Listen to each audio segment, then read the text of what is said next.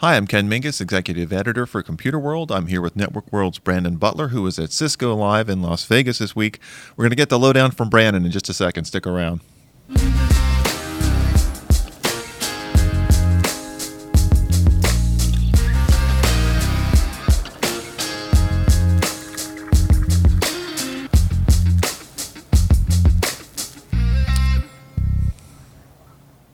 Okay, and we're back. So, Brandon, tell me what's going on with Cisco Live this week. It looks like it's been a really busy week for you. It sure has. Yeah, I'm out here in Las Vegas at the Mandalay Bay Hotel and Convention Center. And, I'm always struck when I come to conferences like this how big they are. Cisco says they have 28,000 people here. There's another 200,000 people who live stream the keynotes this week. There's 300 partners. I'm in the exhibitor hall right now, which is a 1 million square feet. So wow. Okay. So this really is a big show. I go to these conferences. Yeah. I go to these conferences like VMworld and Cisco Live and Amazon reInvent. And every time I come, I'm just amazed about the scale of these things. Okay. I know it's pretty incredible. I know it's got to be hard to sort of pick out maybe the big themes that Cisco's focusing on now. You've been writing about some of the things that the company's up to, the move from hardware to software or software to hardware, how they're going to work that all together, and intent-based networking and things like that. So tell me, what are the big themes from Cisco Live this week? Yeah, well, maybe a good thing to sort of think about it in a broader perspective and think about where Cisco is coming into the Cisco Live conference. And I think Cisco's a really interesting company to cover and watch because, everyone knows how important they are in the IT world and in the networking world. They're sort of the big networking company, but they're really going through a transition point right now. They have a CEO, Chuck Robbins, who's been on the job 2 years. He took over for John Chambers, who had been on the job for 20 plus years. So we're really starting to see Chuck Robbins' fingerprints on the company, and we're starting to see how he is trying to transition the company from not just a networking company, but really talk about Cisco as a security company. And they're also trying to position themselves more as a software company as well. So a lot of people think about Cisco selling data center networking gear, switches and routers and stuff like that. We're talking a lot at this conference about the software that runs on top of that hardware and the different things that you can do with that software and different ways of selling software that runs on this data center equipment. So, they're talking about how the network is at an inflection point right now because of things like cloud and mobile and IoT.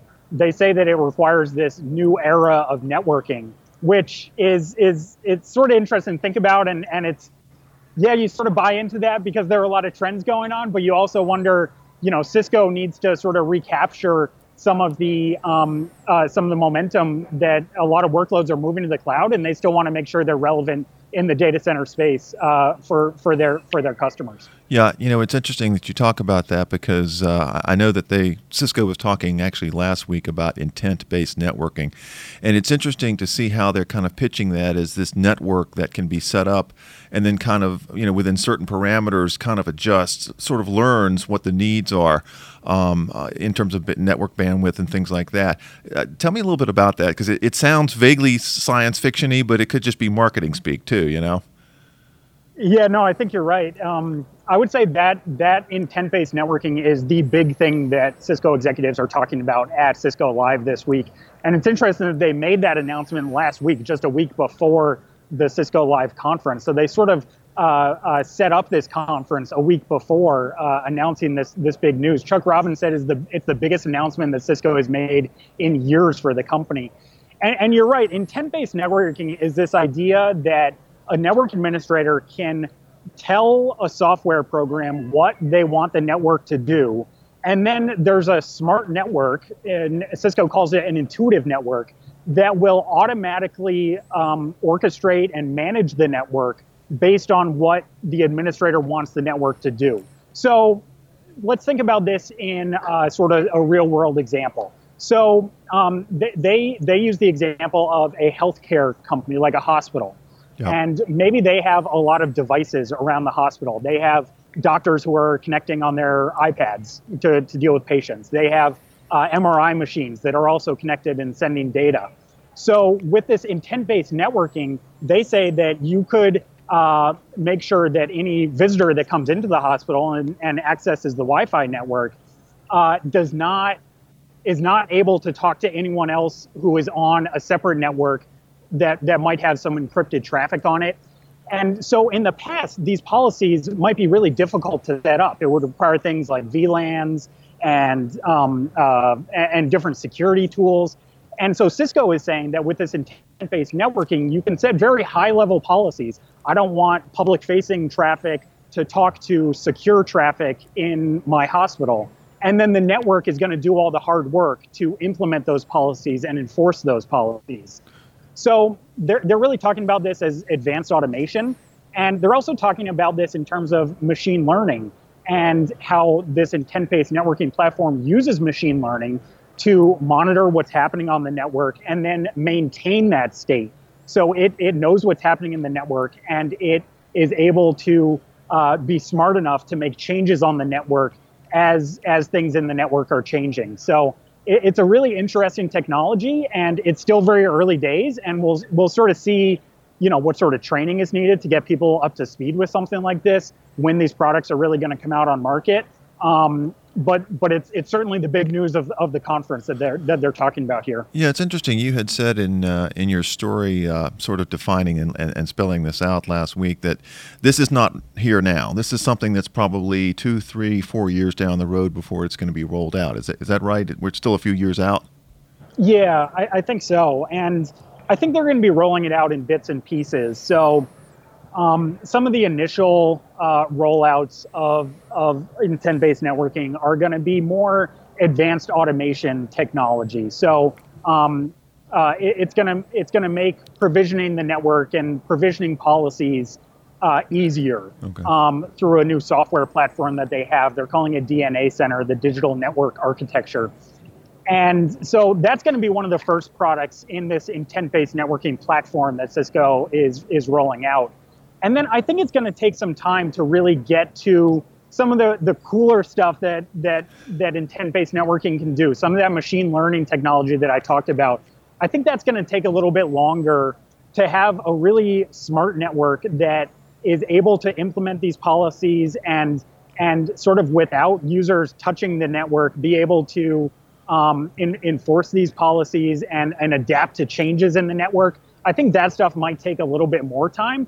But I think as early as this fall, we're going to start seeing some of the early products in the intent-based networking portfolio come to market. Yeah, it's interesting when you talked about earlier about the theoretical hospital that's maybe rolling something like this out, and you've got to keep traffic that needs to be secure because of HIPAA regulations, things like that, from like the public-facing traffic. So is that when Cisco talks about it wanting to be more of a security company, is that the kind of thing that it's talking about, keeping the traffic separate that needs to be kept separate? Yeah, Cisco's big message about being a security company is that because they are managing the networks for so many organizations, the network has so much data in it, and the network sort of sees everything that's happening within an organization. And because of that, they say that they are in a unique position to provide security on top of that. Chuck Robbins, the CEO, said that if you have a security strategy that does not revolve around the network, then you don't have a security strategy. So that's sort of CEO speak from Cisco, but I think that if you think about how much data is in the network, and so because of that, the network is able to see all of these threats that are coming into your environment. The network is sort of the transportation method for all these malware attacks to come in, viruses, all this stuff. And so Cisco is saying because all of that stuff has to traverse the network, we are in a position to be able to secure the network. So it's really been a transition for the company to put much more of an emphasis on security. Really everything they talk about now has a security play in it, which I think it's a big change in the company. And I think it's definitely something that Chuck Robbins has really tried to do over the last couple of years as CEO. Yeah, that makes a lot of sense. It's also, as I'm listening to you speak about what Cisco's up to, it sounds like a lot of what it's embracing or looking to do is revolves around the rise of mobile. You know, the fact that mobility, people are accessing networks on the fly. When you walk in the door, when you walk out, it's Wi-Fi. You've got to, you know, log in or not. And being able to adjust a network for that kind of sort of fluctuating traffic, it seems clear that mobility is playing a role in what they're up to as well, right? Yeah, mobility is a huge driving factor. I think there are a couple things that Cisco is talking about. Mobile traffic and the increase of that is certainly one. The move to the cloud and how organizations are using not just SaaS applications like Salesforce, but infrastructure as a service applications that are hosted in Amazon Web Services or Microsoft Azure. And then they're also talking a lot this week about the Internet of Things and sort of this deluge of traffic that could come about from all of these connected devices on the network. And they've made some interesting announcements this week about some new software management platforms for controlling IoT devices out there. Cisco bought a company named Jasper a couple years ago that helps companies onboard IoT devices and sort of get them connected to the network, and then help them manage all of the traffic that can come from IoT devices. So, there are a couple big themes that are happening here around, mobility, cloud, IoT. Those are certainly some hot topics at Cisco Live this year. Oh, yeah. And I also wanted to ask, I saw that, I think it was on Monday, that Apple CEO Tim Cook was there talking about working with Cisco and obviously pushing Apple's efforts to get into the enterprise. So what did Cook have to say that was noteworthy? Yeah, that was interesting. Like you said, on the day one keynote on Monday, Chuck Robbins said, I have a friend who I'd like to bring out on stage here. And then Tim Cook walks out from and one from more backstage. Thing. Yeah, right, exactly. And one more thing. And there was a little bit of a gasp, I would say, in the keynote hall, like, oh, wow, Tim Cook's here. Yeah. They announced a partnership last year, right, where they started working together. And I think this is really a symbiotic relationship for both companies. I think, Apple is trying to expand beyond just its consumer base that it has a very good stronghold in. And I think they really see the enterprise market as something where they could, make a lot of money down the line. So you've seen Apple make some partnerships with a lot of companies, not just Cisco, but right, with IBM and SAP as well. So I think that's sort of the reason that Apple is moving in this direction. For Cisco, I think they really see this as an opportunity to help their customers manage mobile traffic in their organizations and on their networks. They announced that there's going to be a new Cisco app that's going to be native to iOS. It's going to be coming out in the fall. And this app, hold on, I wrote this down. It's called the Cisco Security Connector app. Okay. And what they say is that this is going to help provide visibility, control, and privacy to iOS users in an organization. So with this app, you're going to be able to help prioritize some network traffic for iOS devices in an organization. There are some integrations with some of Cisco's collaboration products like Spark and WebEx. And they also announced something else interesting in that Apple and Cisco are going to be working together with cybersecurity insurance companies to help potentially provide discounted cyber insurance offers for customers who are using both Cisco and Apple products together. Well, that's interesting. They're actually pitching this as you can save money on cyber insurance if you buy cyber insurance to prevent against malware or virus attacks. You can save money by having these sort of agreements that have auditing things in them that say we are using these security capabilities from Cisco and Apple together. So that could be something very interesting to watch to see if they can actually help customers save money if you use both of these companies' products together. Right, and it's interesting that once again that goes back to that whole security angle that you've been talking about that Cisco keeps bringing up, obviously. I know there's a lot going on. I know it's probably hard to boil it down to maybe the biggest thing that Cisco said, but can you, as you've gone through the last 3 days, anything really stand out, as we kind of wrap up as the big thing to keep in mind from Cisco Live this year? Yeah, I would say that the company is in a transition point right now, and they are trying to figure out how they can transition from a traditional hardware company that's selling data center hardware to being more of a security company, being more of a software company, and selling software that runs on top of hardware that they have sold in the past. So those are some really big changes for Cisco, and I think we're starting to see the company lay the groundwork for how they're going to move forward in the coming years to become a security company and become a software company.